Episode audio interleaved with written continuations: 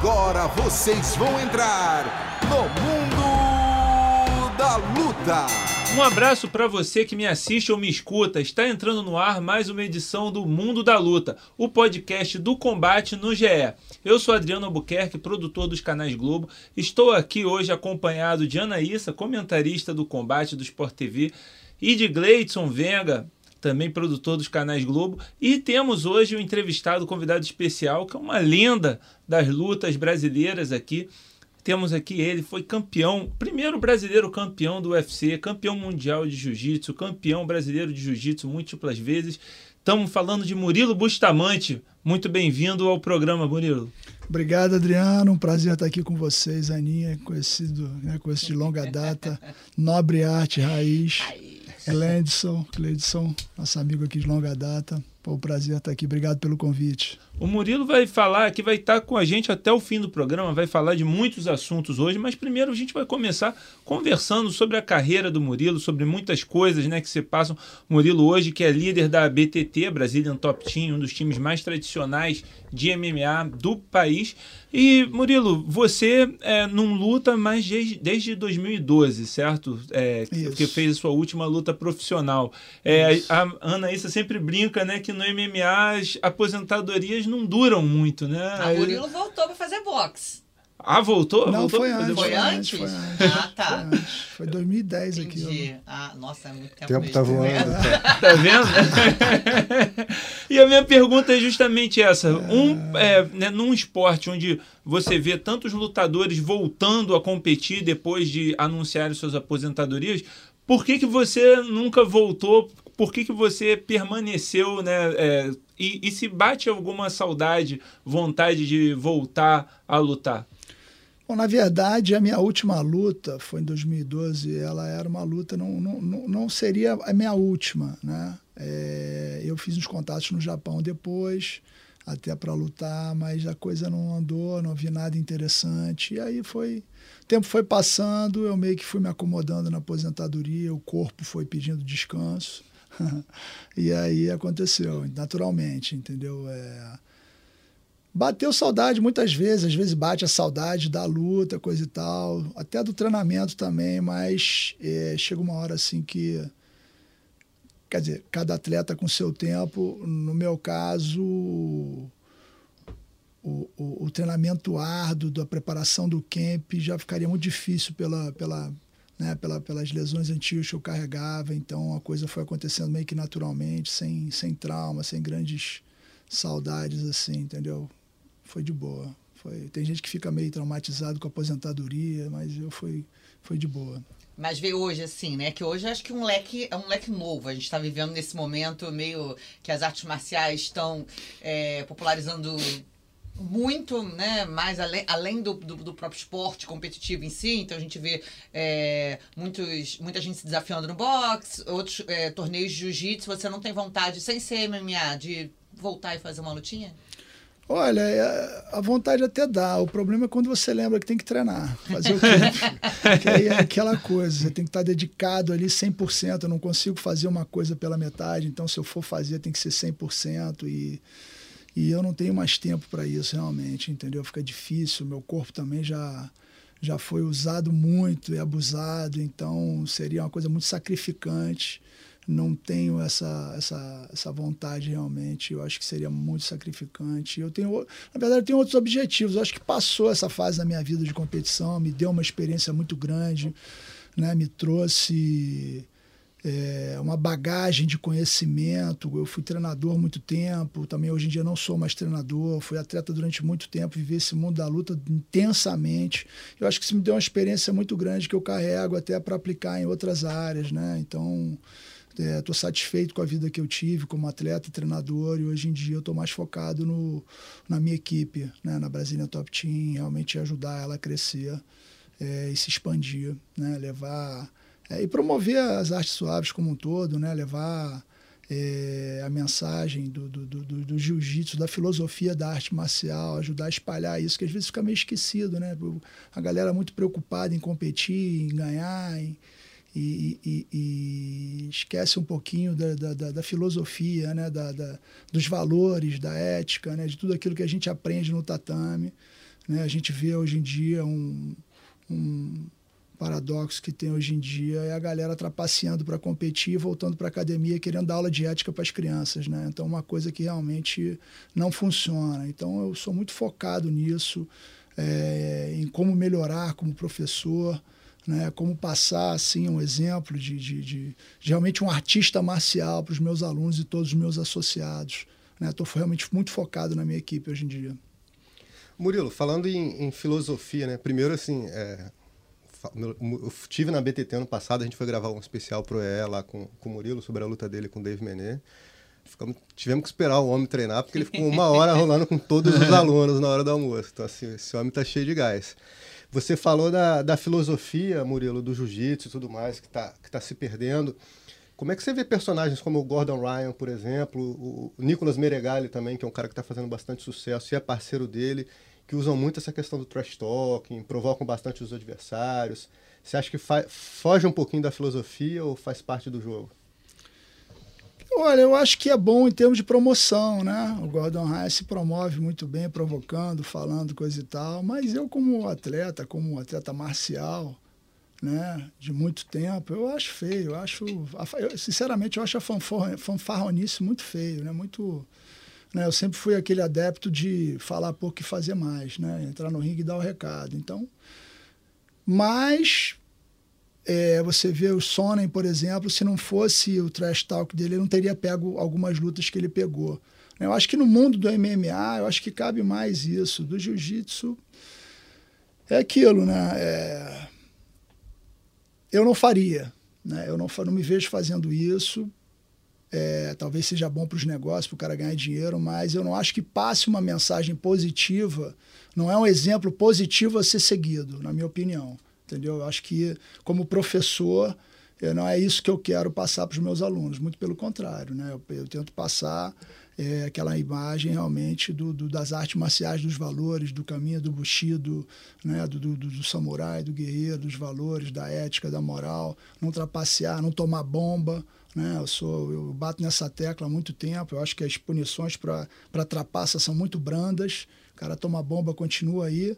Né? E aparece, faz, faz, faz, faz fama, faz dinheiro, faz fortuna, e a pessoa continua promovendo essas pessoas que são, na verdade, trapaceiras. Né? É, então, eu, eu, eu, eu, vou dizer que é, não admiro, é difícil admirar assim, um atleta fanfarrão. Né? O cara pode ser tecnicamente bom, etc., mas a fanfarronice realmente me afasta da admiração como um todo, como um atleta. Mas como atleta, como você avalia esses nomes que o Gleidson mencionou, o Gordon Ryan e o Meregali? É. Eles estão hoje em dia no topo aí como atletas, né? Realmente estão aparecendo, estão fazendo grandes lutas aí. O Gordon Ryan ganhou a DCC muito bem. O Meregali hoje em dia está indo muito bem no jiu-jitsu, no Senkimono também. É, acho que ele deveria até ter participado do Mundial. Tem várias lutas aí que poderiam ter sido feitas. É, ele participado, né, sendo de uma das atrações. Eu acho que seria bem legal de ver. Né? Já vi ele lutar várias vezes, gosto muito do jogo dele, é um cara muito técnico. E todos dois né, são grandes atletas. Sobre esse lance da fanfarronice, do, do trash talking, né, que é muito presente hoje em dia no MMA, não era na, na sua época, né? E não era até, sei lá, talvez uns 10 anos atrás, mais ou menos, quando o Sonnen começou a se destacar muito através disso, né? E agora é, o UFC recentemente anunciou, né, não foi um anúncio do UFC, na verdade foi uma notícia que a empresa ali, é, parente do UFC, estaria comprando também o WWE e fazendo uma fusão do WWE com o UFC, o que deixa as linhas mais borradas do que nunca, né? Do que, que é real, do que, que é uma... É, e eu aproveito, né, na sua pergunta, não só do que o Murilo acha disso, né? Porque, assim, acho que você viveu uma época de rivalidade real, né? Assim, não tinha, ali era, por mais que hoje em dia você consiga olhar com distanciamento, ali tinha uma rivalidade real. Não era né? trash talk. Não era né? trash talk era entre, entre, entre BTT e shootbox. Não, se, você falava, se você falasse, era uma coisa de honra é, mesmo, é, né? Não, ali, ali era real mesmo. Ali não tinha, nessa época assim, dessa rivalidade, não, não tinha não tinha é, a intenção de promoção, era realmente uma rivalidade real que existiu na época, né? É, mas no geral não tinha, até tinha um ou outro personagem. Os eventos, é, de certa forma, quando eu era do UFC, os caras, ah, fala isso, fala aquilo, e eu, super, super é, low profile ali, fui sentindo até mal de falar, entendeu? E eu, eu assim, arranhava um pouquinho ali, mas muito pouco. Tem história então... boa, né, do Marco nessa época também que foi gravar, coisa, se ferrou quase, né, que pediram para ele dar um um murro num vidro, ele cortou a mão cortou antes a mão, da eu soube luta. disso, é, e que é. o Pedro ficou ensinando ele a falar. É, é, é, I'm, uh, my name is Marco Ruas and tonight is the night. É, tonight is a night. tonight is a night, era sempre que ele falava. Mas então, citando aqui o, o, o próprio Marco, o Pedro, Lioto, Demian, são caras que são assim admiráveis na postura deles, são caras que são gentlemen e, e verdadeiros guerreiros que entram na, na hora do, do, do, da luta ali e dão um recado, entendeu? Não precisam ficar fazendo fanfarronice ou trash talk. Mas eu entendo, por outro lado, comercialmente falando, para o MMA, para o boxe, são lutas extremamente profissionais. É mais, eu entendo melhor do que para o jiu-jitsu. Jiu-jitsu é uma coisa que geralmente o cara ou ele é professor, ou ele vai se tornar professor, ele é um exemplo, ele está ali na, na, na, na, vitrine, ele é um espelho para os menos graduados, entendeu? Então acho que a coisa do comportamento, de você passar uma mensagem positiva, eu penso assim, que eu acho que é muito importante quando você está no topo, você está na vitrine, você passar uma mensagem positiva, entendeu? Em vez de ficar falando bobagem. O, o Murilo, é, como o Adriano citou, né, você viveu a rivalidade BTT e Shootbox, mas uma década antes você viveu talvez foi mais inflamada ainda é, luta livre contra jiu-jitsu, cara, porque você liderou ali o time do Carson, né, para o desafio do jiu-jitsu contra a luta livre. Nós contamos essa história também no Esporte Espetacular e tudo. Como é que era essa rivalidade assim para vocês, cara? Digo em, em todas as questões, né? O incentivo para você treinar para ganhar dos caras, se havia algum problema cruzar com eles nas ruas, por exemplo. Foi um, para quem não sabe, foi um evento transmitido pela Globo, né? Que o jiu-jitsu contra a luta livre, o jiu-jitsu é, venceu. É, foi o primeiro evento assim que eu vi da minha época, desde que teve um outro evento assim antes, foi se eu não me engano 83, 84, que lutou o Marco Ruas contra o Pinduca, o Marcelo contra o Flávio Molina e o Eugênio, com Eugênio e o, e o Pitangui. Ana Pitangui contra o Eugênio e mais o Inácio Aragão contra o Bruce Lúcio. Eu não me lembro se acho que não foi televisionado não. Não. Não. Mas ali surgiu, foi ali que foi o começo da rivalidade por causa de uma outra situação e ali, ali começou e realmente era uma rivalidade real, né? Porque também é o seguinte, a shootbox a gente só encontrava no Japão. E aí no Japão o próprio evento já tomava conta para que não as pessoas ficassem afastadas, só se encontrassem ocasionalmente. E a luta livre não, a luta livre era no Rio de Janeiro. Então tinham vários problemas na rua do pessoal da luta livre com o pessoal do jiu-jitsu.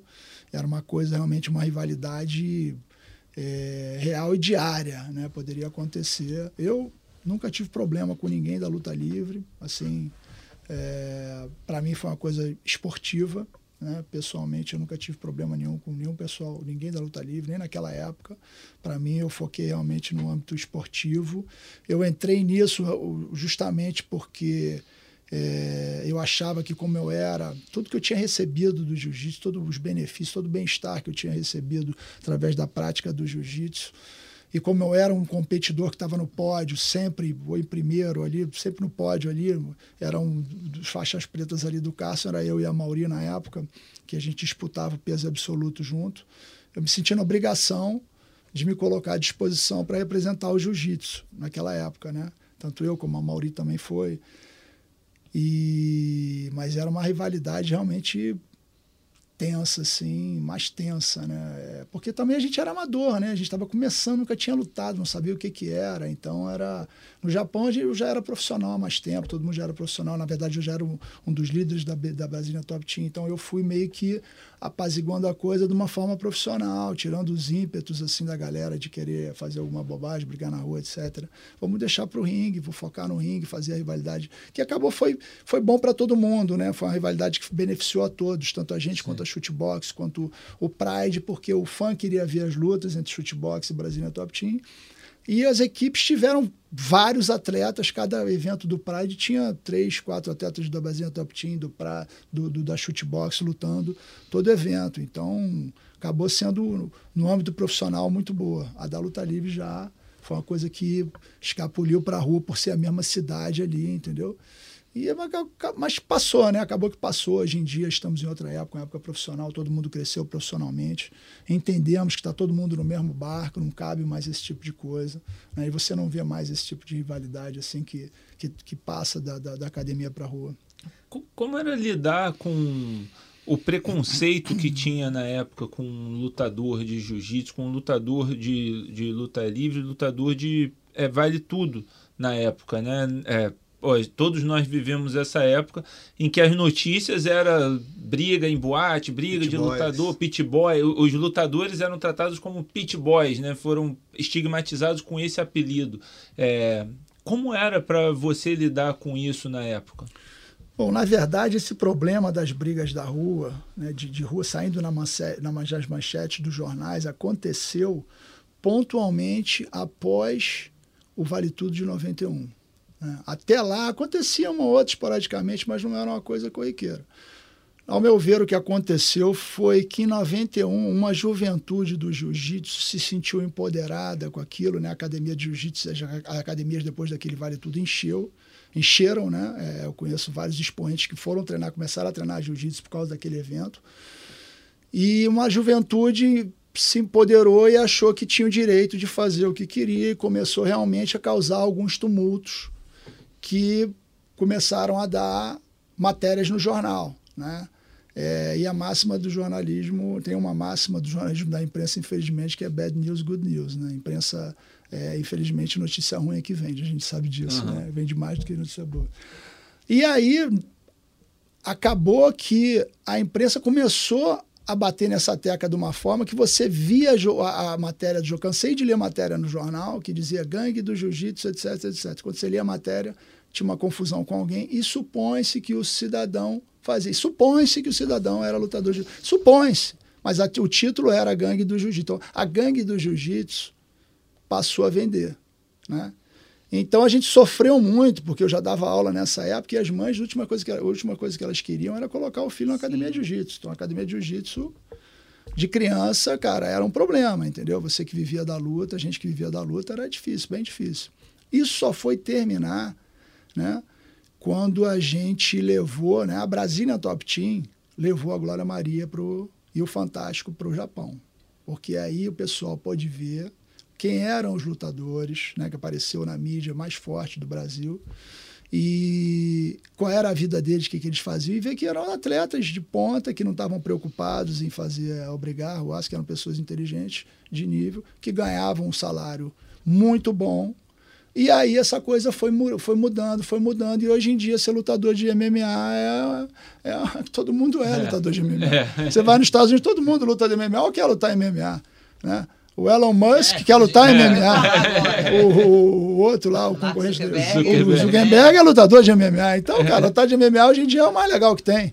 Né? Então você vê como é que foi a mudança, a transição que a gente passou. E eu sou da época que a gente comiam dobrado pelo preconceito. Não, lutador é burro, lutador é falta de. O cara não tem opção, falta de opção. Eu sou é, formado. É, vezes, né, eu estou na luta de, de na, na, vida de luta por, por, por opção. Sim, sim. Eu sou formado em economia, poderia ter mercado para o trabalho, trabalhado no banco, mercado financeiro.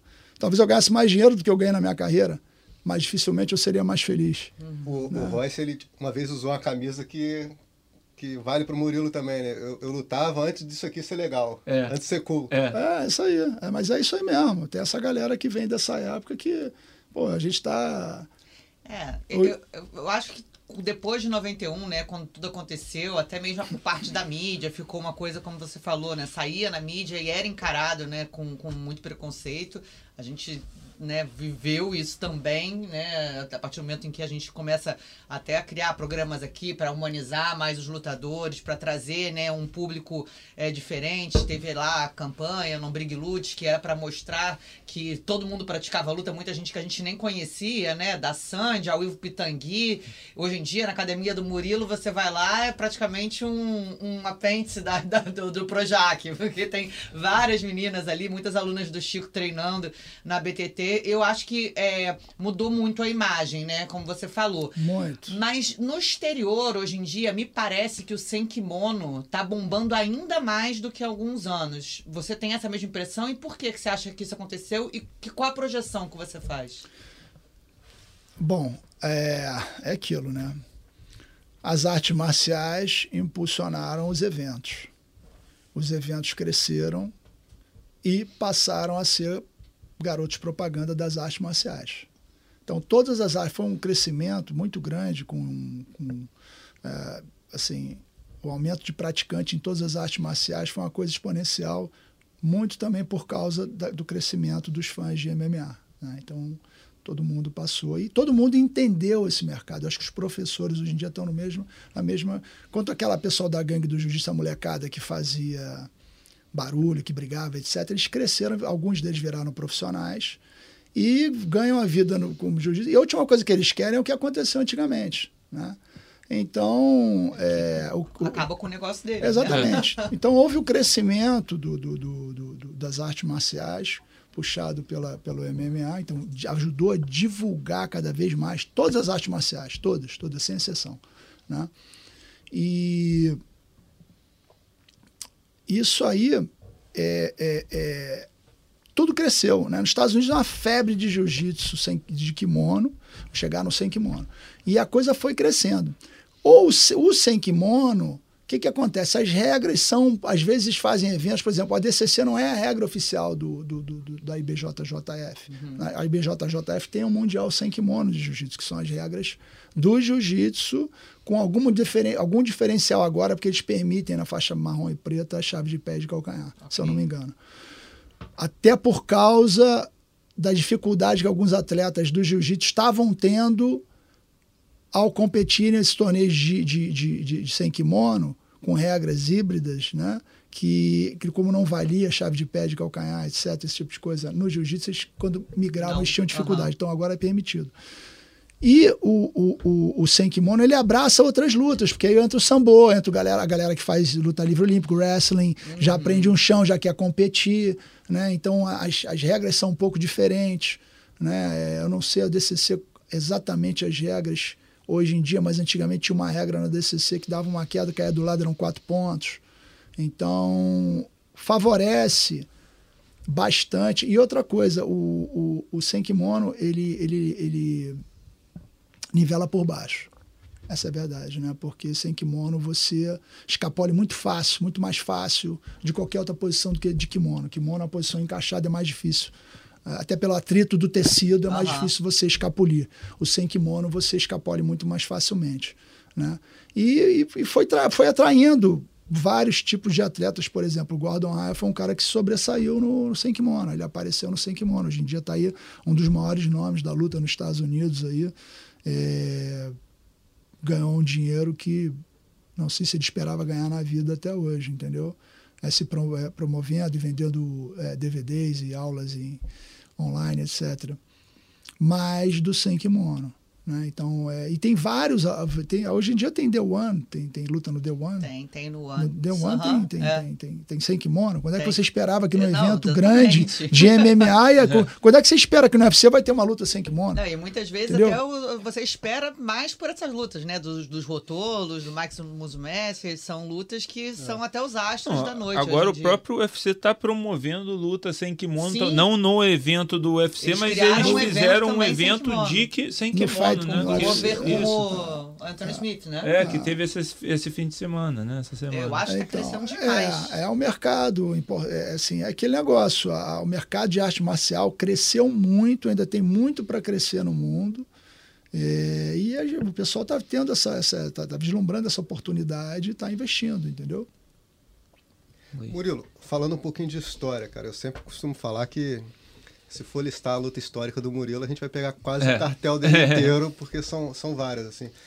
Qual que tem um, prazer, um sabor especial para você, assim, Murilo? É o desafio contra a luta livre, o cinturão do UFC, Tom Erickson, 40 quilos mais pesado, Bolander no Rio, ou alguma outra? Cara, tem assim, a minha primeira luta contra a luta livre foi muito especial, né? Porque foi a primeira luta, amador, nunca tinha lutado. Muita gente achando, pô, vamos botar o Murilo para lutar. O Murilo é um cara educado, nunca brigou na rua. Quer dizer, não briga na rua, né? Então, pô, ele não vai dar conta. E aí foi aquela coisa que a gente, pô, já era rato de tatame de competição, aquela bagagem da competição do jiu-jitsu, aquela rivalidade entre as academias, aquilo ali ajudou muito. Né? Na hora da, da, da, da, Eu costumo dizer que eu fico mais calmo na luta de vale tudo MMA do que na luta de jiu-jitsu. Quando eu tô naquele momento ali, eu fico mais calmo do que. Por quê?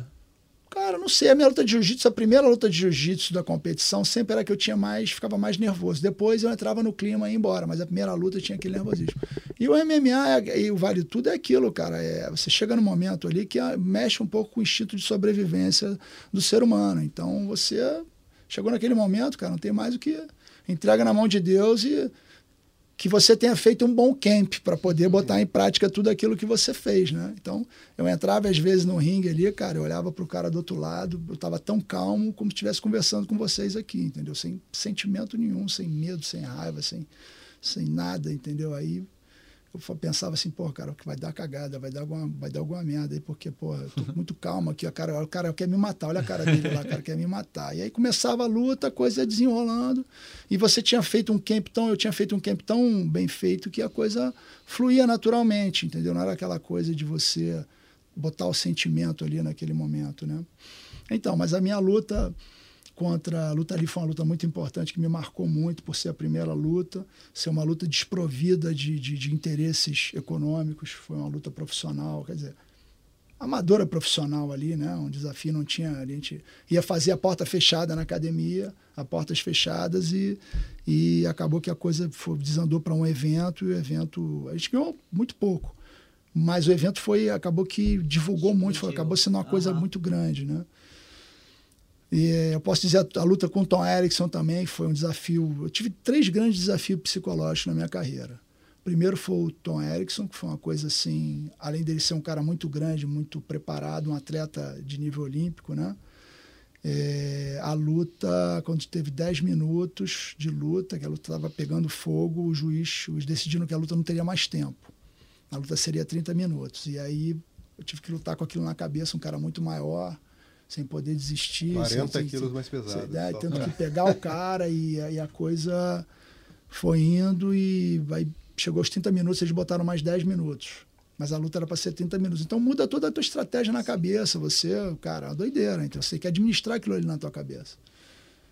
E assim, o segundo grande desafio que eu tive foi contra o Matt Lindland, né? Que eu finalizei ele uma vez, o, Matt, o, o Big John mandou parar e mandou recomeçar a luta, que esse foi realmente um, também muito difícil você pô, você se preparou. E na verdade o meu camp foi um camp conturbado, que eu tive uma infecção na, na mão, no dedo, não conseguia treinar direito, não, eu não estava. Tentei renovar meu. Era minha última luta no contrato, eu tentei renovar minha luta, meu, meu contrato antes da luta. Pedi para o meu manager, o Tetel, na época, pô, fala com os caras, vamos renovar antes, eu estou preocupado, não estou me sentindo.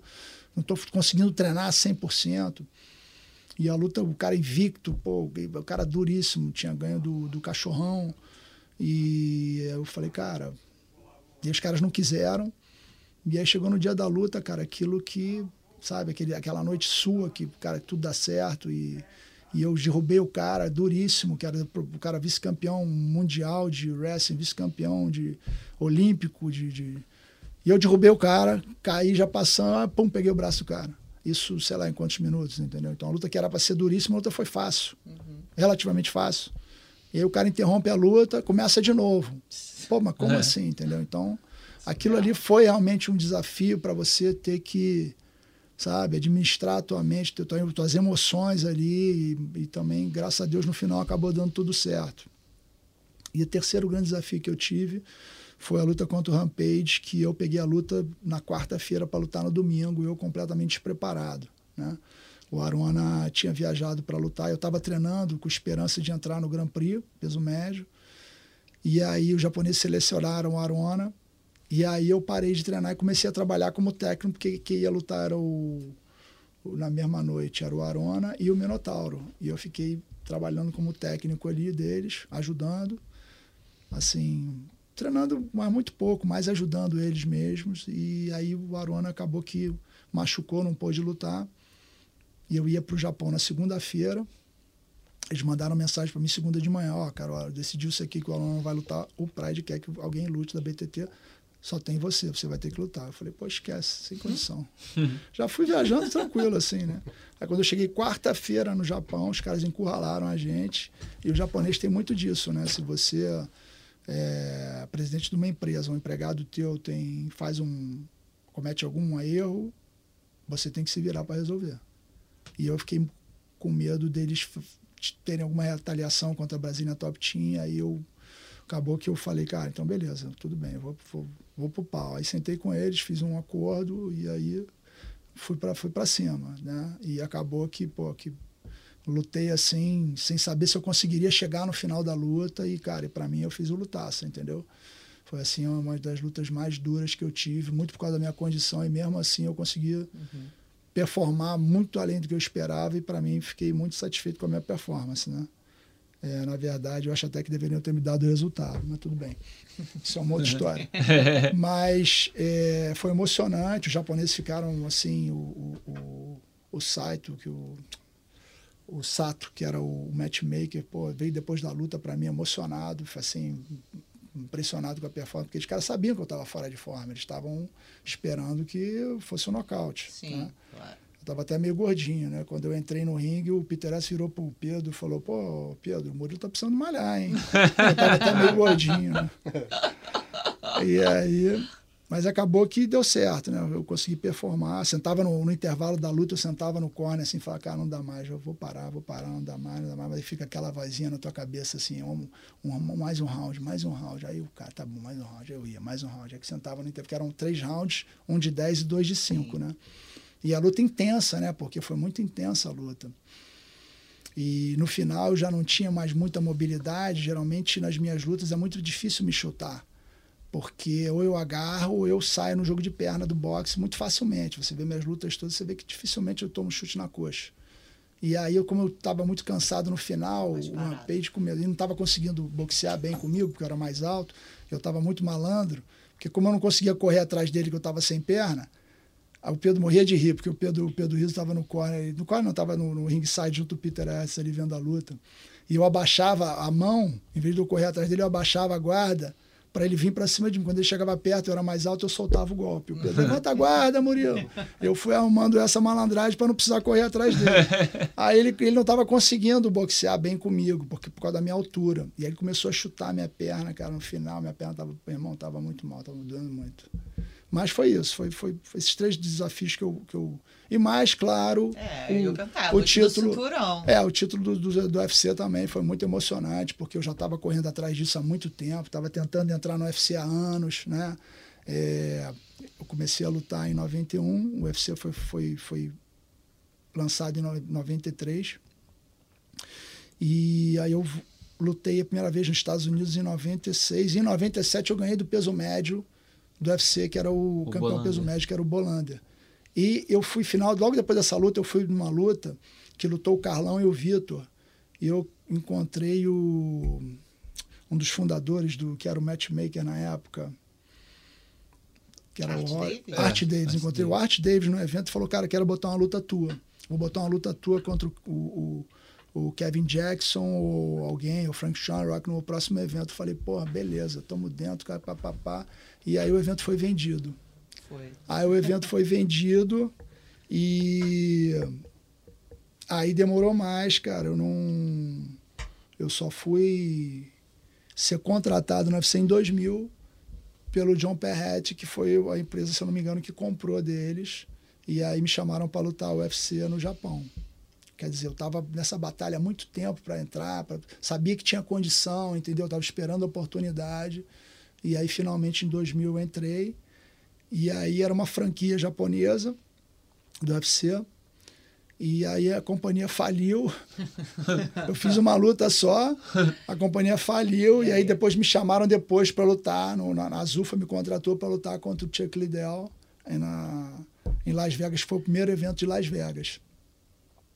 E aí é, fiz, um, fiz uma luta muito boa, ficou aquela polêmica, não sei o que, se, muita gente achando que eu ganhei. O, o, Dana White e o Joe Silva foram no vestiário se desculpar comigo, que não podiam fazer nada, acharam que eu, que eu tinha ganho a luta, mas não podiam fazer nada, que era a comissão atlética. E aí me ofereceram na sequência a oportunidade de fazer uma revanche com, com o Chuck Liddell ou, ou lutar pelo título no peso médio. Isso. E aí eu optei pelo caminho mais curto, pelo cinturão, mas já vislumbrando uma volta para o meio pesado para poder fazer essa revanche com o Chuck Liddell e lutar pelo cinturão no peso meio pesado. Mas acabou que não aconteceu. Você pegou essa transição né, do UFC pré-Zufa e pós-Zufa. E claro, depois, anos depois, como treinador, teve lá por muitos anos levando atletas seus para competir. O que, que, era o UFC naquela época que você entrou? É, é, é, quando estava com essa franquia japonesa que faliu e, e, e, nesse começo. E como você vê também a mudança, a transição do, do Dana White, como ele era naquela época para o que ele se tornou hoje em dia? Ah, cara, a mudança é assim. A estrutura cresceu absurda, absurdamente, é lógico, né? Mas era mais ou menos a mesma coisa, assim. Eu, eu lutei no Mandalay quando eu lutei em Las Vegas. Então era aquilo ali, era, a galera mais ou menos faz o mesmo trajeto. É quarto, academia ali, o, o, o tem as salinhas de treino, press conference, pá, autógrafo e, e, e, luta no dia na, no, na arena ali.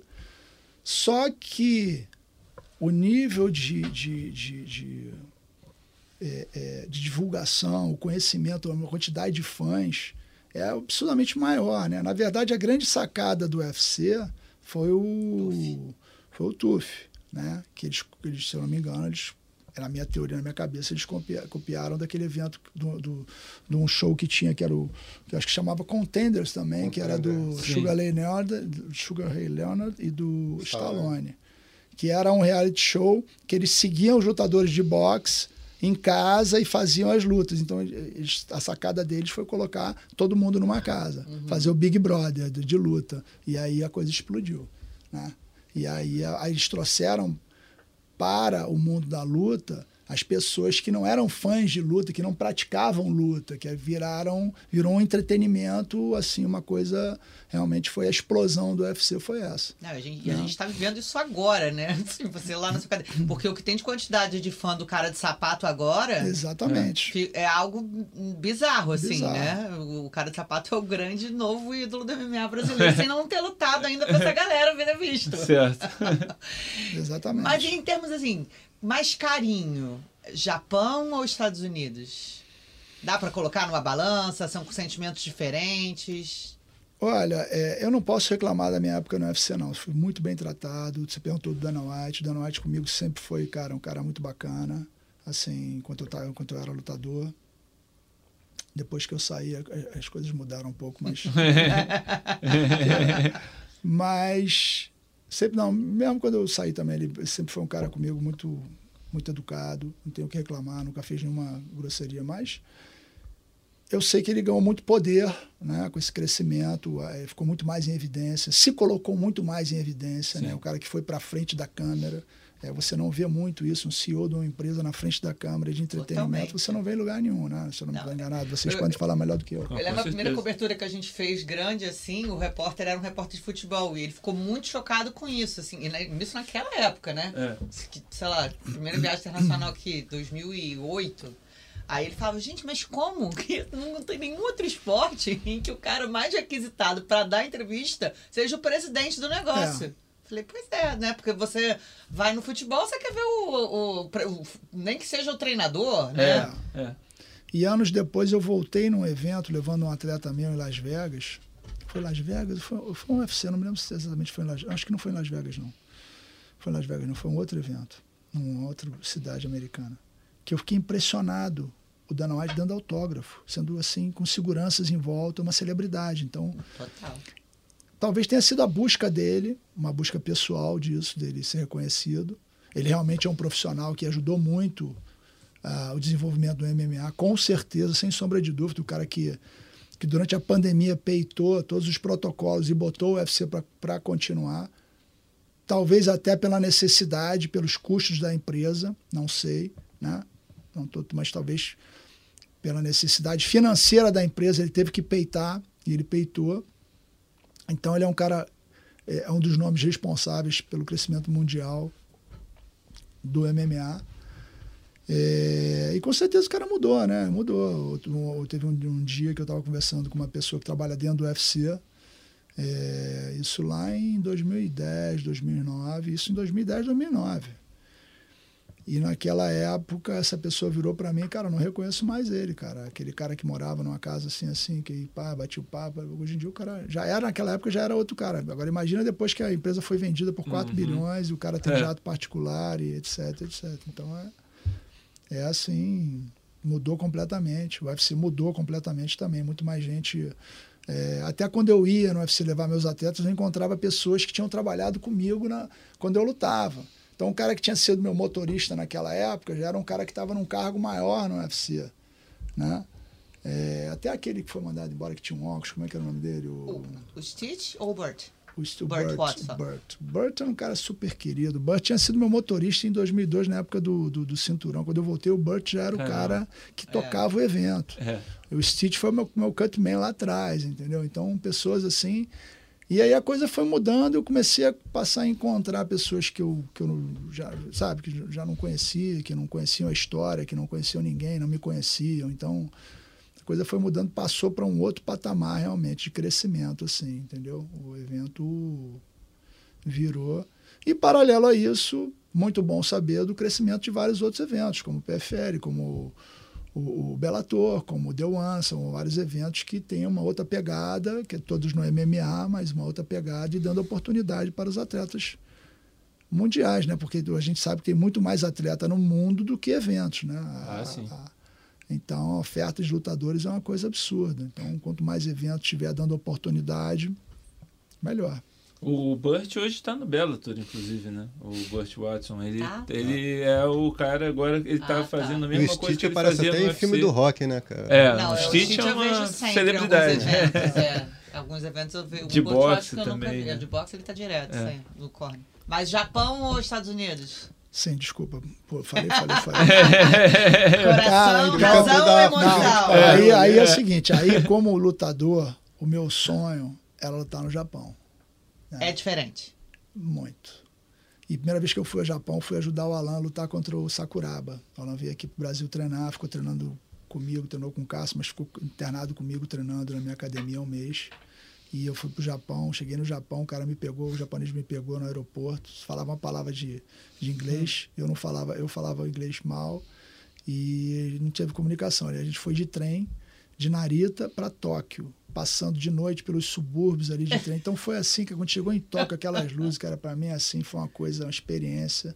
E aí participando do evento, do, do, do princípio ali do Pride, era, era, era, eram os primeiros Prides, e depois acabei sendo contratado. Mas o, a diferença é a seguinte: o, o japonês, a arte marcial está tá entranhada na cultura japonesa, na história do Japão. Os senhores feudais japoneses eram shoguns, eram samurais. Então, o que incomodava o país eram os guerreiros que eram samurais. Então, era, era é diferente isso. O japonês ele entende a arte marcial de uma outra maneira. Todo japonês. Então, o respeito aos lutadores, o respeito no evento, era um silêncio, era um programa familiar, quatro horas da tarde de domingo, você via famílias, crianças indo com as famílias ver o show de luta. Então era um silêncio, era um respeito, assim, era uma coisa que o japonês, o japonês tem um respeito com os lutadores muito grande. Né? Diferente do americano que vai ali é, no entretenimento, vai beber, vai como se ele fosse ver a NBA, vai beber, vai, vai falar, vai, vai, vai entendeu? Vai, ele está ali, quer ver o nocaute, quer ver sangue, quer ver. E o japonês não, o japonês. Barraca, o vai morrer. É, é, é, o vai morrer, exatamente. é, USA, USA é isso, tá lutando com o americano. É. E o japonês não, o japonês ele entende a arte marcial, ele entende de judô, entende de, de, de, de nevazar, que é a luta de solo, ele entende você dá um armlock, o cara pô, acha bonita a luta no solo, uma projeção, uma raspada. Então, ó, oh, uh, dar uma queda, entendeu? Então você sente isso dentro do ringue. Eu estava lutando com um japonês, o silêncio. Aí, de repente, um japonês grita o nome do cara, assim, você escuta no meio da plateia, entendeu? Uma coisa muito mais, assim, na verdade, para nós lutadores, muito mais legal. Assim, muito. Na, na época do Pride, o Pride cara, assim, eu acho que dificilmente vai ter alguma coisa comparável ao que era o Pride naquela época, entendeu? É, não em termos de promoção, mas em termos de do envolvimento do fã do Pride com, com, com os lutadores, com respeito. Né? Então foi todos que lutaram lá, eu acho que tem a mesma opinião que eu. Muito legal. O, Murilo, falando em Japão, samurai, né? O, o Rickson voltou ao noticiário recentemente por conta do diagnóstico dele que ele revelou, né? Doença de Parkinson. É, você que treina jiu-jitsu desde os anos 80 ali, você chegou a competir no, nos mesmos eventos que ele? E eu queria saber, assim, o que, que você pode falar sobre o que, que o Rickson representava pro, nos anos 80, principalmente ali, pelo lutador que ele era? Cara, o Rickson foi uma das minhas referências, né? Assim, na época que eu lutava, que eu comecei faixa azul, faixa... Primeira vez que eu vi o Rickson lutar, eu tinha 10 anos de idade, eu tinha ido ver meus irmãos lutarem, que eram faixa azuis, um era faixa branca, outro faixa azul, eu acho. Os dois eram faixa azul em 1976 no Melo. Eu vi o Rhodes lutar e vi o Rickson lutar de faixa roxa. E depois eu voltei, eu comecei a treinar logo na sequência, e aí fui crescendo, fui crescendo, comecei a participar de competições na minha adolescência e fui acompanhando a carreira do Rickson. E o Rickson era naquela época o número um, era, era, era o. Assim, todo mundo admirava muito o, o Rickson, né? Então. É, e eu conheci o Rickson também por outro lado, porque é, eu surfava no Arpoador e o Rickson estava lá, sempre lá surfando, então eu estava sempre lutando contra os alunos do Rickson. Então começou a se fazer uma. uma, uma assim, o Rickson, me lembro claramente uma vez que eu fui lutar um campeonato da Company no Fluminense. O primeiro campeonato do Fluminense que eu entrei no ringue, o Rickson era o juiz. Ele apertou minha mão e falou: Vai com calma aí, o Casca Grossa, meu aluno. Hein? e o aluno dele era o Luizão, e eu lutei com o Luizão 10 vezes, 10 ou 11 vezes depois. O Luizão era Casca Grossa. E eu ganhei essa luta, por acaso. Mas aí eu sempre lutava com os alunos dele, uhum. né? Ele sempre me torcendo contra ali, mas de uma maneira que acabava a luta, ele vinha e falava comigo, me dava um abraço, sabe? Assim, sempre, sempre uma postura bacana, entendeu? Então sempre tive uma admiração muito grande por ele, foi uma das minhas referências e assim continua sendo, né? É um cara assim que sempre representou o jiu-jitsu de uma forma é, bem bacana, realmente levando é, é, é, em conta muito esse caminho do bushido, né? Do samurai, do guerreiro, o cara que sempre, né? Ali você vê que a postura dele sempre foi uma postura muito bacana dentro do esporte, né? Então admirável para mim sempre foi uma referência. É, você começou a sua carreira no Vale Tudo, como você disse, defendendo é, a arte do jiu-jitsu, querendo representar o jiu-jitsu, uma arte que tinha te trazido tantas coisas boas né, para sua vida. Quando que você resolve fazer, não, vou transformar isso numa carreira e, e quando, quando que você começa, ah, vou colocar um treino de boxe, de judô aqui também e seguir esse caminho que o Marco Ruas tinha colocado também de mistura de, de artes marciais? Na verdade, é, eu já treinava boxe desde os 18 anos de idade, né? Porque a galera, a galera do, do, do da Academia do Carson fazia boxe é, academia lá da. da... Ainda não era Nobre Arte, era, era o Edson, que era o professor do Claudinho, que dava aula na Gávea. Depois eles foram para outras academias. Eu treinei, aí eu comecei a treinar no radar, com 18 anos de idade, 18, 19.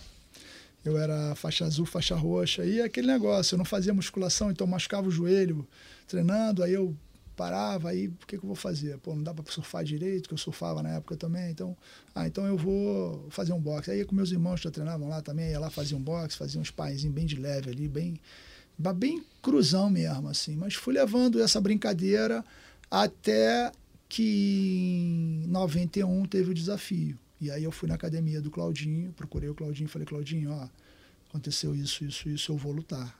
Quero que você me treine. Falou, tá bom, meu filho, pode vir. Vem segunda-feira aqui, tá horário, vamos. E aí eu fui nesse dia e o Claudinho fez um teste comigo.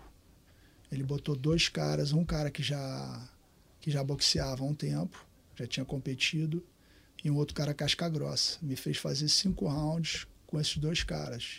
E eu saí na porrada com os caras. E, pô, o Claudinho adorou, porque ele nunca tinha me visto boxear de verdade. Quer dizer, foi uma casca grossice danada, porque eu não boxeava nada. Mas eu tomei um monte de soco na cara e dei um monte de soco na cara, mata-cobra, etc. Ele adorou. E aí ele começou a me treinar e aí foi. E foi e acabou dando naquilo que deu no, no, no, no em 91. Porra, eu troquei porrada com os caras em pé ali no ringue, entendeu?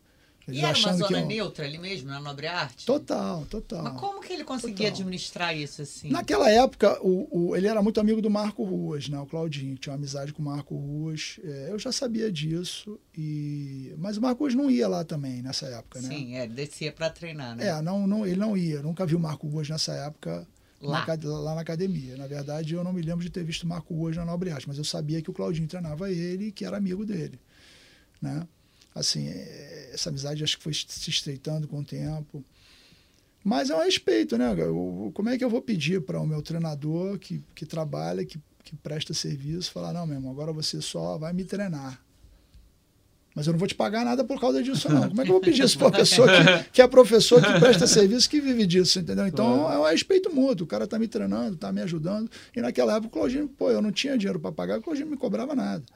Graças a Deus eu consegui dar uma forra para ele no com o desenrolar da minha carreira, né? Mas o Claudinho foi um cara extremamente generoso comigo, entendeu? Eu não tinha grana, fui lá treinar e, pô, o Claudinho me abraçou. E como é que, além disso, ainda mais eu vou impor ao Claudinho o que, que ele deve fazer da vida profissional dele. Então é uma coisa absurda isso. Isso aí nunca passou na minha cabeça, entende? Mas e eu- aí, Mas na sua, porque você é educado. Isso que eu ia Acaso falar é. agora. Falando de um caso à parte, Murilo. é, Você- mas eu acho que é o mais lógico de se pensar. Mas tem uma galera né? que é mais. Não, é, então, aí né? eu acho que é- que essa pessoa, né? Não, sensacional, enfim. Teve, teve casos. Realmente eu estava presente em uma discussão que um membro da, da minha equipe até achava, foi falar pro Claudinho que e achava que ele não tinha que treinar. O Marco, eu falei, não, se desculpa, cara, eu acho que, que não, me, não, me, não me incomoda em nada. Eu acho que o Claudinho está coberto de razão. E o Claudinho deu uma esculhambada no cidadão e andou. O, o rapaz se retirou e eu continuei lá, estou lá até hoje. E, mas e foi isso. E aí eu fui, sempre treinei, eu treinei, sempre gostei de arte marcial, sou um apaixonado por artes marciais, eu sou o jiu-jitsu é a minha religião, mas eu pratiquei boxe, pratiquei judô. Eu acho que a arte marcial que tem uma filosofia, que prega uma filosofia, que ajuda na educação, né? Porque é, hoje em dia eu dou aula muito para criança e a arte marcial é uma ferramenta extremamente forte para ajudar na educação e, e- e- e, né, no, no- da educação dos valores através da filosofia, passando valores, ética, moral, né, é, justiça, trabalho em equipe, superação, tudo isso que falta no Brasil, né, né, que a gente falta na, na nossa sociedade, a arte marcial proporciona quando é bem ensinada. Então eu sou apaixonado por artes marciais, no geral. E a coisa começou realmente, eu comecei a treinar, por exemplo, wrestling, quando tive a oportunidade de encontrar um outro, uma outra pessoa que passou a ser um treinador importante para mim na minha carreira, que foi o Daryl Gola. Que isso aconteceu em 2001.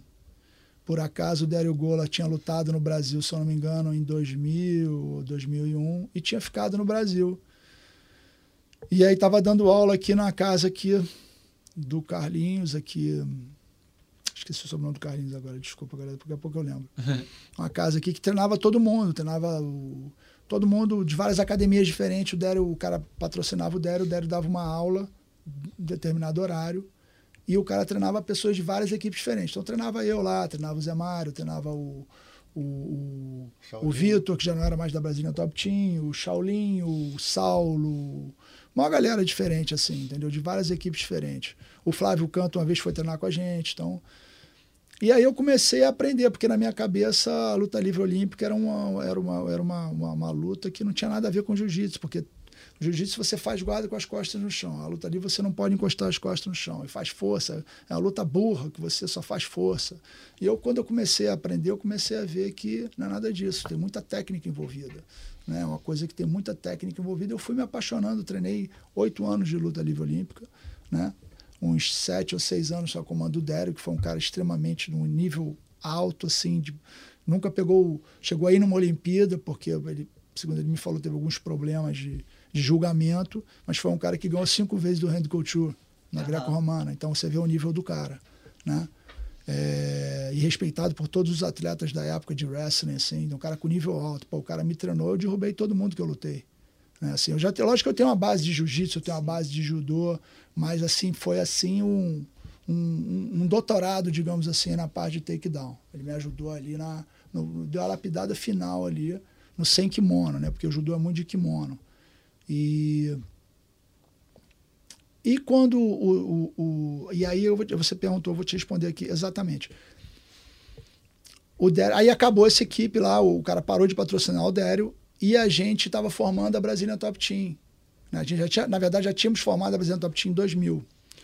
E em 2001 acabou, ou começo de 2002, uma coisa assim, acabou esse, esse, esse patrocínio na casa lá, que ele dava aula, etc.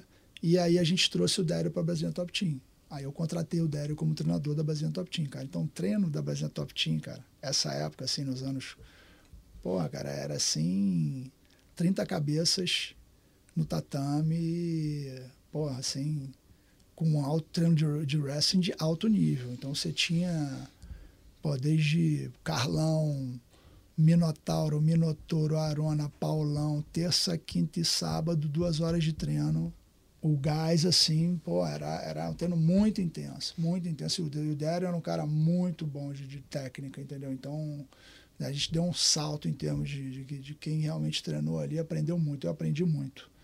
E aí a gente montou isso, uma sala de boxe Muay Thai, contratamos um professor de Muay Thai, trouxemos o Claudinho de boxe e fizemos ali, que eu acredito tenha sido a primeira equipe realmente montada com estrutura. uma estrutura de, de treinamento para fazer um super atleta. É lógico que a nossa formação era o jiu-jitsu. No meu caso, tudo que eu fazia era para levar a luta para o chão, me ajudar a levar a luta para o chão.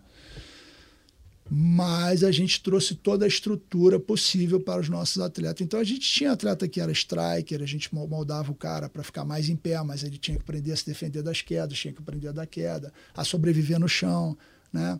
E, mas o, o, a maioria dos nossos atletas eram todos grapplings, assim, grande maioria. Um ou outro era aparecer striker, a gente conseguia ajudar porque ele fazia justamente o contrário que a gente.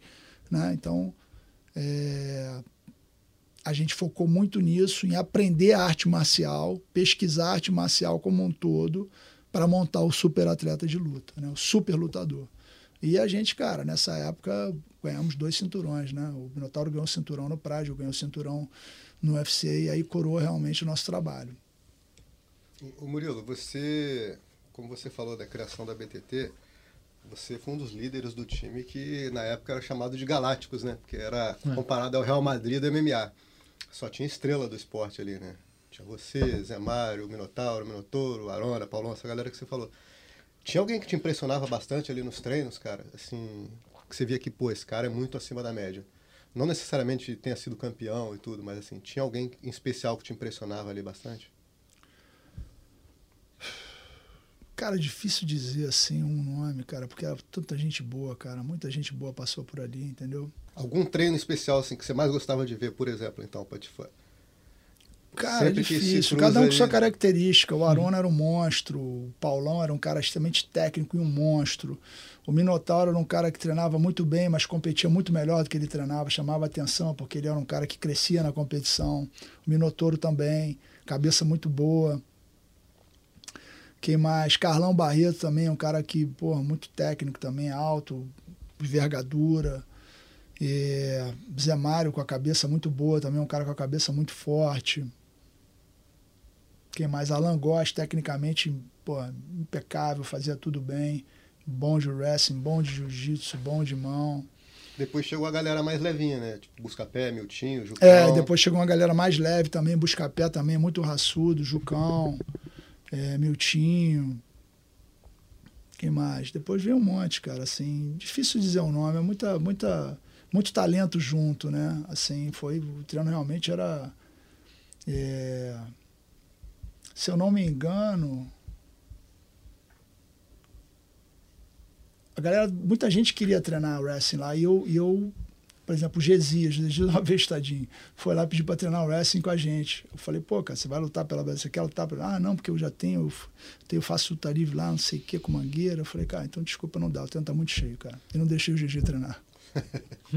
o Lioto, uma vez, Cara, eu me arrependo disso porque eu não sabia que o Lioto era o Lioto. Eu não sabia que o Lioto era o filho do Sensei Matida. Porque o Sensei Matida nos recebeu em 91 na academia dele. Ah, que legal. E quando a gente foi a Belém do Pará, na época do Vale Tudo, de 91, a gente estava fazendo treinamento e apareceu um patrocinador e a gente levou a gente para o Pará, para Belém, para a gente fazer uma luta no meio do caminho, porque não acontecia a luta no Rio.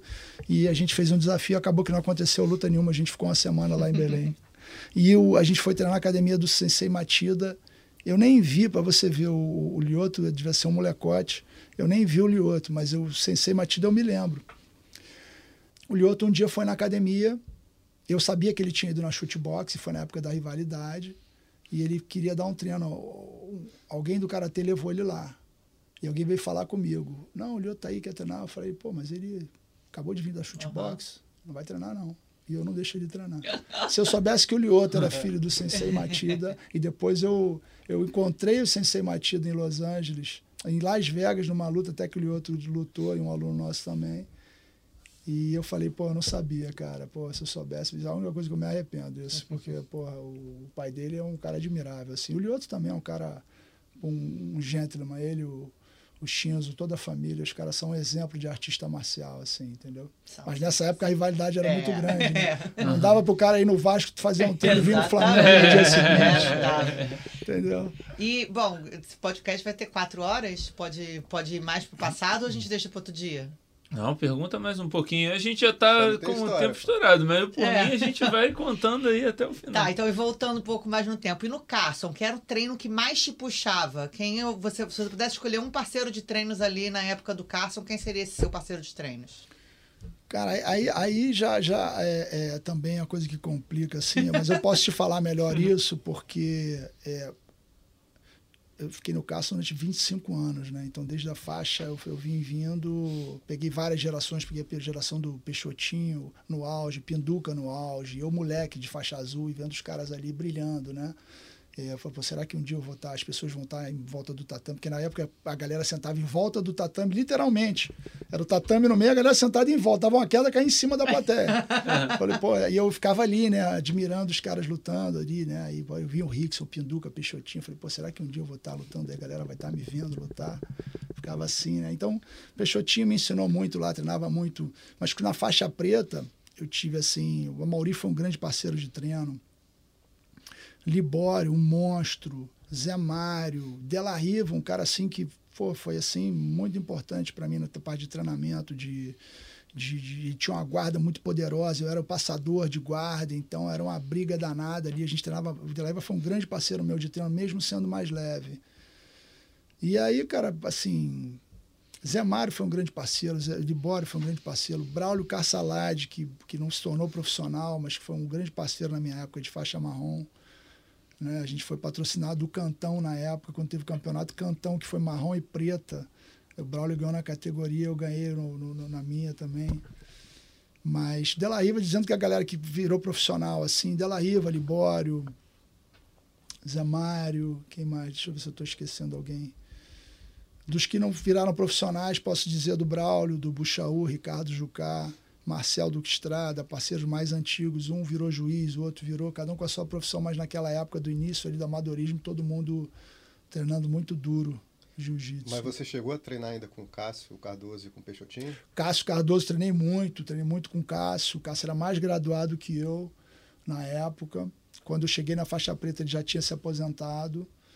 É, mas treinei muito com o Cássio, com o Cássio, treinei muito com o Peixotinho, mas o Peixotinho, mesma coisa. Quando eu cheguei na faixa preta, ele já tinha se aposentado. Então já, já tinha ido para Lorena, um, outro tinha virado professor, então já não estava naquela época que eu estava de faixa preta ali competindo na faixa preta, eles já não estavam mais na academia. Então nessa época aí tinha o Buchaú, tinha o, o Amauri, tinha o. Aí tinha uma galera, Ricardo Jucá, Ricardo de Bório, Della Riva, Braulio Cassalade, mas cada um foi seguindo a sua carreira ali profissional e alguns poucos ficaram realmente na luta, né? Foi o meu caso, o caso do Amauri, o caso do Libório. Por acaso que o Libório também trabalhava no Banco do Brasil, depois foi que ele saiu, Aham. em 96. E, e vocês eram tidos assim como meio malucos de terem resolvido na época ficar na luta? Ou porque não, né? Porque Cara, a gente já explicou, assim, sei lá, como foi a reação da sua família, como foi. É, algum um ou outro membro da minha família falava, pô, cara, que tu vai ser, cara? Você tá, tá maluco, cara? Tu vai ser. Né? Eu tenho um irmão que, é, que era advogado, outro economista, e. Pô, tu vai ser o quê, cara? Tá maluco? Vai ser professor de jiu-jitsu, cara. Porra. Tá trancando a faculdade, porque eu, toda hora que tinha um campeonato, eu trancava a faculdade para treinar pro campeonato. Pô, cara, e eu acabei me formando tarde, né? E quando eu me formei, eu nunca exercia. E aí Mas acabou exerce que. hoje em dia na academia. É, Sim, exerço, É. é, aí- mas nunca trabalhei assim Exatamente como. no, no mercado. Sou economista, Certo. mas nunca trabalhei no mercado de economia, Sim. realmente. Me ajudou muito, assim, na minha vida, mas. E era isso, assim, entendeu? Pô, o que, que tu vai ser, cara? Tu vai ser pô, professor. Não tinha mercado, entendeu, cara, assim, de, de, de, de, de, de artes marciais como tem hoje, né? Você montar uma academia, realmente fazer um negócio acontecer. Então, foi assim, uma doideira, né? Uma doideira.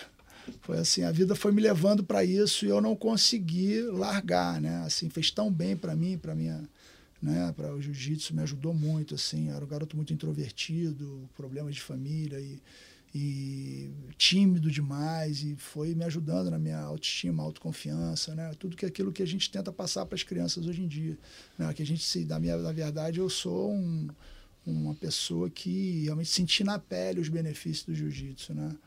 É, então é.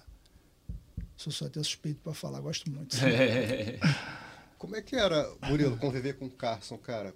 Ele criou uma, assim, eu acho que uma das grandes unanimidades aqui do mundo da luta do Brasil, assim, principalmente, é que o Carson formou, formou o maior exército de lutadores de todos os tempos, né? Você falou vários nomes aí.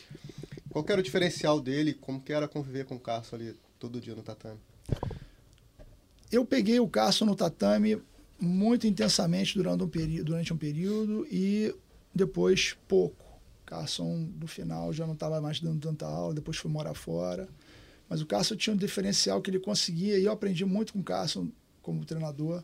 Ele, ele, ele identificava muito as qualidades e deficiências de cada pessoa individualmente. Entendeu? Então ele conseguia montar um jogo específico para tua pro jogo pra tua- Característica. para tua característica, entendeu? Então é, eu, eu vi o Carson pegar caras limitadíssimos e conseguir fazer campeão, né? Então o cara às vezes não sabia nem fazer guarda, né?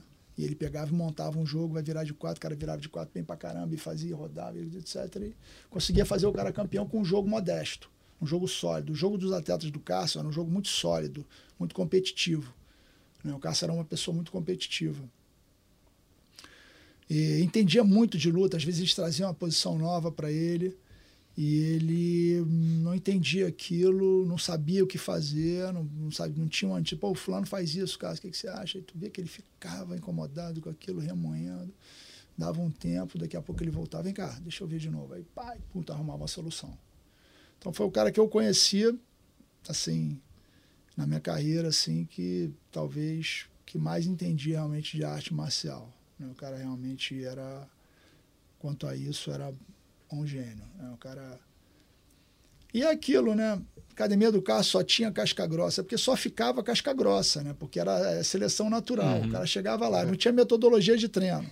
O cara chegava, primeira aula, sai de cotovelo, UPA, finalização americana montada, armlock. Segunda aula, passagem de guarda e treina. E aí quem estava lá já pegava, o cara virava um. Era treino. E quem estava lá, meu irmão, já pegava a carne nova e pau.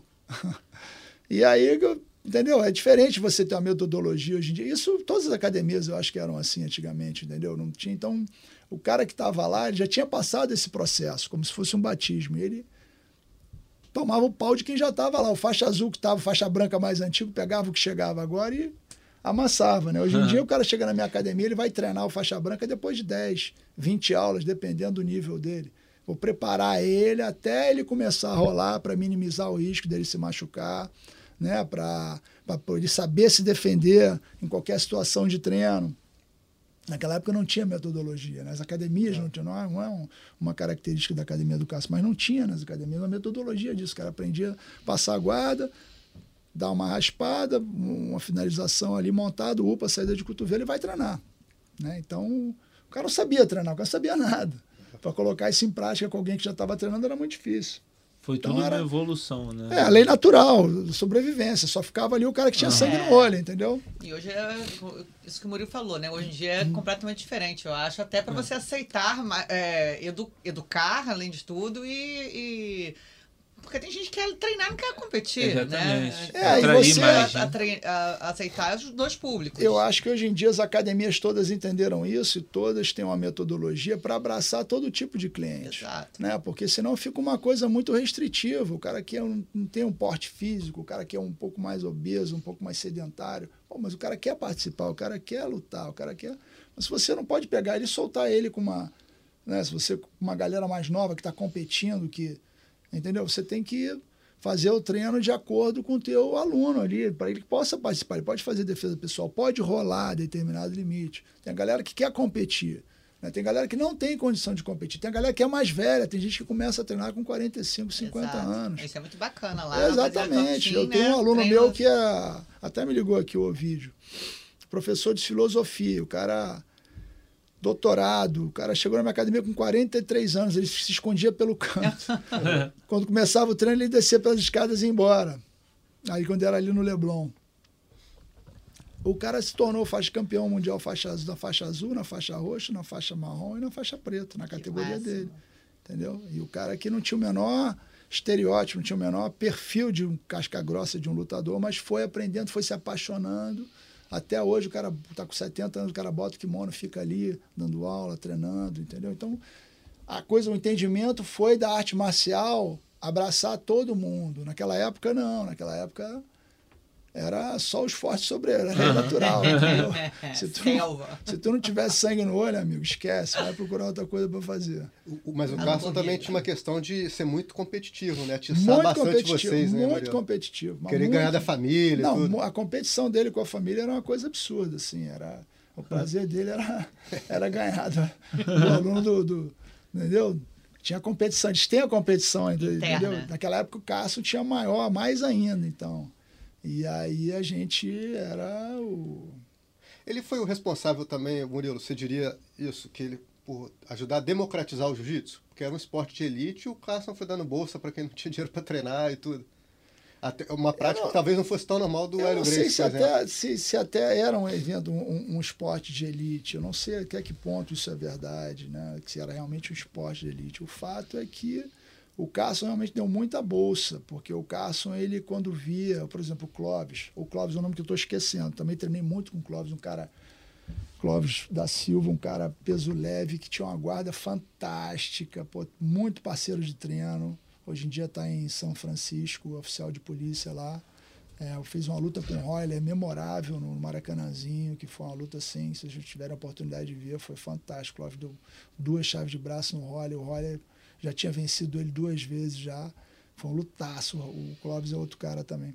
O Clóvis, por exemplo, o Clóvis, a história do Clóvis foi que ele, garoto, teve uma briga na rua ali, na, na, naquela rua da academia ali. E ele performou tão bem na briga que o Cássio deu uma bolsa para ele. Falou, garoto, vem cá, tu vai treinar. Não tem, direito pra- não tem dinheiro para pagar, não importa, tu vai treinar. Então ele tinha essa coisa de ver o galo de briga. Quando ele via o galo de briga, ele ficava doido, doido, doido. O olho dele brilhava, entendeu? Ele pegava aquilo ali, ele abraçava aquilo de uma forma pela competição que ele tinha, entendeu? Ele sabia que aquele ia fazer aquele cara ali campeão. E fez vários assim, entendeu? Então, e o Cássio era um cara assim também, né? Que não estava tão preocupado em. o cara não pagava. Se o cara ganhasse o campeonato, para ele era. O máximo. Tava né? pago. É, sim. Tava pago. Campeão, medalha de ouro, tá pago. Primeiro aí, a Academia do Cássio praticamente ganhava todos os campeonatos da época, né? Então, isso para ele era o máximo, assim, era o principal. Era mais difícil ganhar a seletiva interna do que o campeonato, muitas vezes, né? É, cara, depois que começou realmente. Quando, a seletiva, na verdade, começou mais quando eu era faixa preta, que eu via a galera, a galera fazendo seletiva. A gente, na verdade, nós organizávamos a seletiva uma época. Ajudávamos a organizar a seletiva várias vezes. Na, na minha época de faixa azul não tinha muita seletiva, porque não tinha tanto Tanta aluno, gente, tanta né? gente assim. É. Depois que foi vindo mais gente, e aí Teve uma época que a gente botava nossos alunos todos para lutar pelo Carson, para fortalecer o time. Então a seletiva ficava duas vezes mais difícil, porque tinha os alunos da academia, mais os alunos dos alunos. E aí a coisa realmente ficava bem competitiva. E quem saísse, aí tinha time A, time B. Quem saísse no time A, geralmente chegava, se não fosse campeão, chegava ali. É, um deles, pelo menos. É, isso daí era a seleção natural que você está falando né, nessa época. É, eu queria falar da, das equipes, Murilo. Você hoje em dia você é, ainda está dando aula, está treinando. Você disse que não está mais sendo treinador, certo? Não, hoje em dia eu não trabalho mais como treinador profissional, né? É, eu dou aulas de jiu-jitsu, dou aula infantil, dou aula particular. É, meu trabalho principal hoje como professor é aula infantil, né? Dou aula coletiva também para adulto? Juvenil, infanto juvenil, mas com profissionais eu não trabalho mais, me aposentei já Cansei. Hoje essa vida equipe... intensamente durante muito tempo. Você está só então administrando. Você tem os é, treinadores eu faço, que trabalham é, com a BTT. É, eu tenho meus alunos, né? Minha academia tem vários professores, alunos meus. E hoje o treinador, o head coach da Brasília Top Team aqui do Rio, né? Porque tem, nós temos, por exemplo, cada filial tem uma equipe, às vezes, nem todas, né? Mas uma ou outra tem. Uhum. É, por exemplo, o Fábio Holanda hoje tem o Charles Jourdan que está no UFC, né? É, Canadá, então, né? Ah, Ele é do Canadá. Canadá, Fabinho do Canadá, BTT Canadá.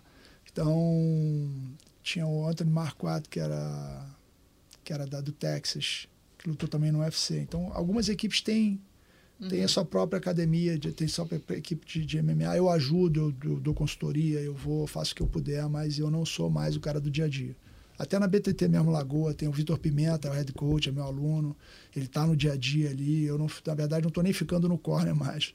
Eu estou assistindo de longe, depois eu vou, eu falo o que eu acho, dou consultoria, converso com eles bastante, com todos os atletas, procuro passar a minha experiência, treino com eles de vez em quando, mas eu já não quero mais aquela obrigação de estar tá todo dia, ter que viajar, ter que ir para a luta. Não, eu fiz isso muito intensamente durante muito tempo da minha vida e hoje em dia eu me dou o direito de. Curtir o jogo do Mengão, é. E quarta-feira aí, tocou, Mengão, aí tocou no meu ponto fraco. Seu filho já treina também. Meu filho já treina. Na verdade, eu voltei a dar aula de, de para criança por causa dele, para ter o prazer de estar no tatame com meu filho, né? E é muito legal, é, é muito bacana você ajudar.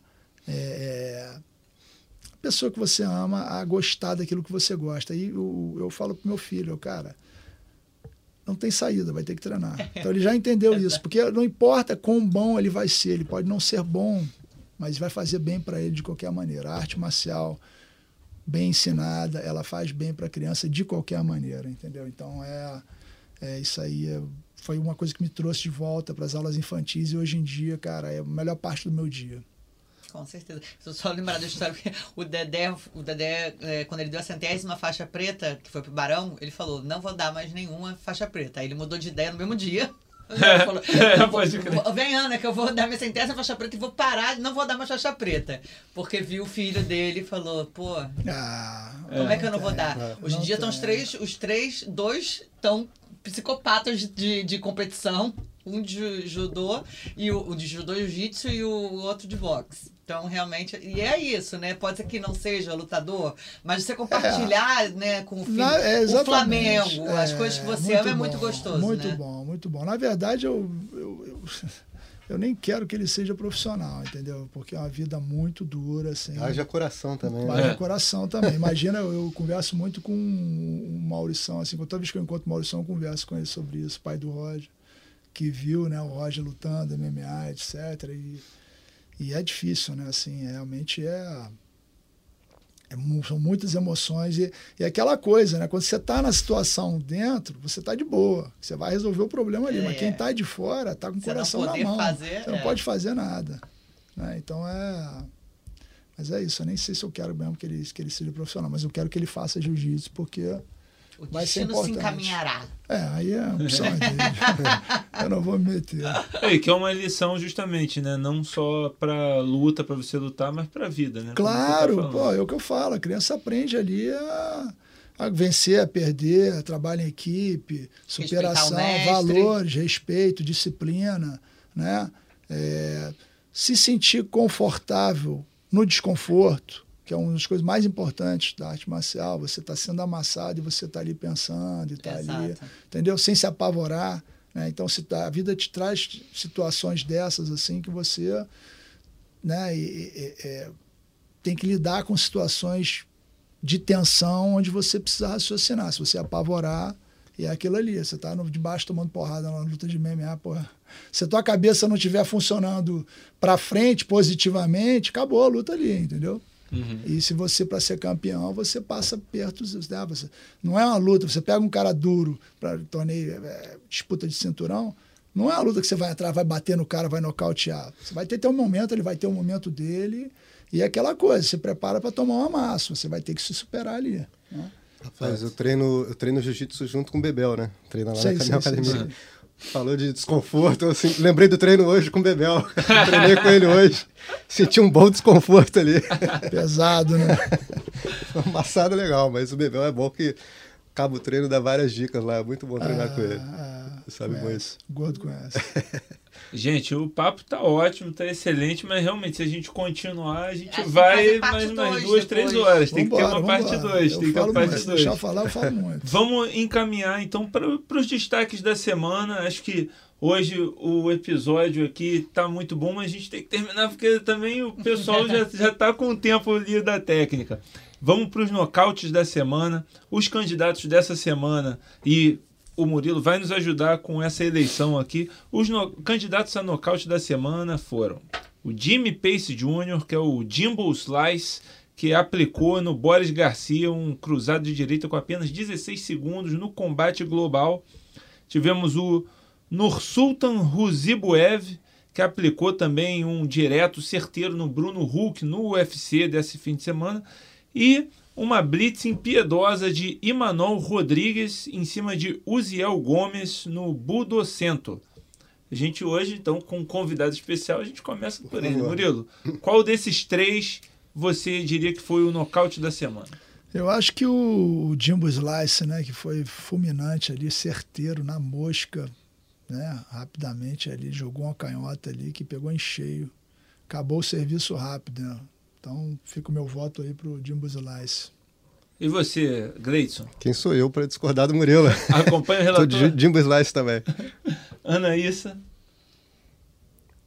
Então, é porque eu não queria que fosse contra o brasileiro, mas eu gostei desse nocaute que o cara, né, é, segurou, segurou, a, o chute e catou a perna e conseguiu nocautear depois. Então eu vou no...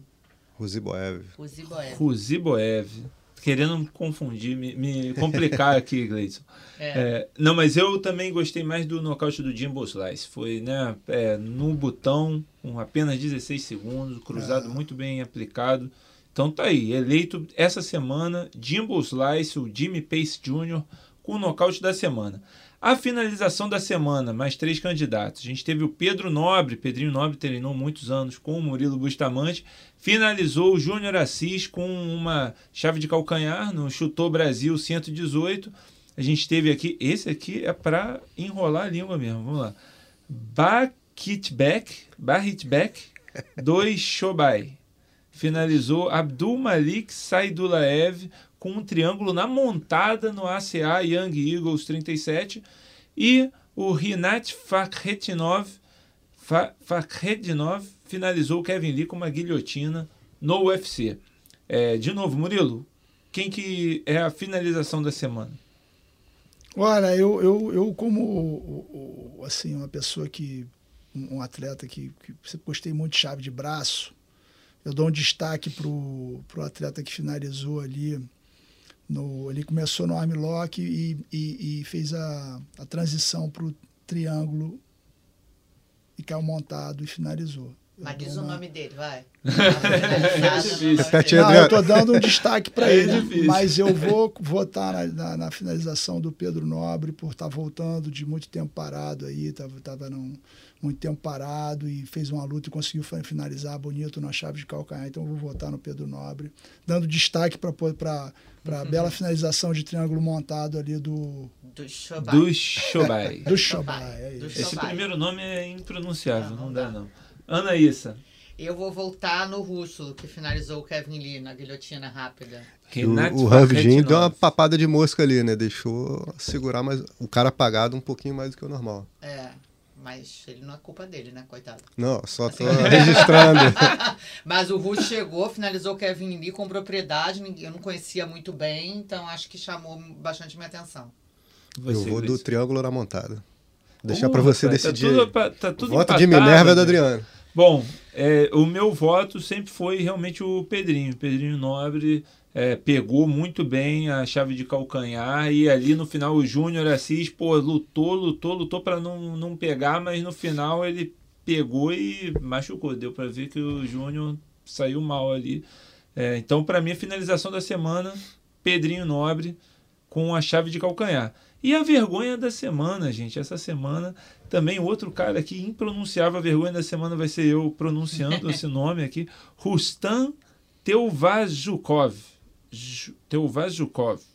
Ele foi punido por cotoveladas ilegais e um tiro de meta e depois desclassificado por aplicar uma joelhada no oponente quando ele estava no chão no ACA Young Eagles 37. Esse cara basicamente Não sabia das regras. não sabia das regras, ele achou que ainda estava tava na época do. Pride, ainda podia chutar na cabeça, podia fazer Tava tudo. no Rising. É, tava no Rising. Mas hoje em dia no Rising ainda pode tiro de meta, mas pode joelhada no chão também? Não, é uma confusão. Pois Mas é, a tem- joelhada no chão pode ir no One. É, e não pode o Ah, chute. pode? E não No pode One tiro pode de meta. joelhada, mas não pode tiro de meta. No Rising pode tiro de meta, mas não pode joelhada. E na PFL não pode cotovelada. Caraca. Aí minha cabeça faz. É. Minha cabeça. Entendeu? Sabe o que você falou do lutador? Não, mas do, é- é do- doideira, do, né? do wrestling pro jiu-jitsu. É, um mas- pode no costas no chão. Não, é minha mas cabeça. vale o tiro de meta e não vale cotovelada no Japão. No Japão não vale Pois é. cotovelada, né? No Pride não valia cotovelada e valia tiro Não, de meta. no, no Rising. Rise é a mesma coisa. Eu acho que pode pra cotovelada Vale sim. cotovelada, então? Vale. Ah, então pode. dá. É. Entendi. Mas é isso, regras unificadas do MMA, nada unificadas, porque Não. cada evento tem a sua. Tinha que ser igual futebol, né, Murilo? Pois Tem a é. International Board lá que faz as regras e todo mundo segue. Exatamente. Exatamente. Só que, né, aí o problema é quando você tem um que é o poderoso É. que manda e que vai falar, não, essa é a minha regra e pronto. Enfim, problemas que esperamos que é a evolução do esporte. É, que na né? PFL faz sentido o negócio da cotovelada, porque como é, é torneio, né? é, você tira um elemento que realmente expõe muita pessoa de, de não conseguir voltar no, no período curto de tempo, né? De uma luta para outra. É, a gente vai entrar nessa discussão Não, aqui, não, eu acho Chama o Guilherme não, Bravo é. de novo. Não, tá, gente, já Porque muita eu, polêmica. eu, pô, eu tava justamente pensando nisso outro dia. Eu falei, cara, já não faz mais sentido pra mim você ainda proibir a, a cotovelada na PFL. Não vejo fazendo tanto efeito. Os caras Tá, vão se de outro jeito. que eu não tô aqui. Mas tudo bem, foi Tem um programa excelente. sábado, hein, gente? A gente já falou bastante. Quero agradecer demais Murilo Bustamante por ter vindo ao programa, falado com a gente. Com certeza queremos uma parte 2, porque pô, a gente acabou mencionando tão pouco as suas lutas. Eu queria ter perguntado mais sobre a luta com o Tom Erickson, sobre a luta com o Matt Lindland, sobre a própria luta com o David Menet também. Tem que voltar aqui. Falei, cara, se for luta histórica do Murilo, a gente fica os três programas direto aqui, cara. Ah, obrigado, galera. Sou suspeito pra falar, convite. Sempre um prazer, né, cara? Vocês são Gleidson e, e a Aninha, conheço há tanto tempo. né? Eu não queria falar da estreia. luta do boxe da na Nabriate estreia. também. Queria falar É, de tanta do coisa. boxe. É. Adriano Muita também, história. obrigado, galera. Pô, um prazer estar aqui. O papo fluiu, pô, rápido. Foi um prazer.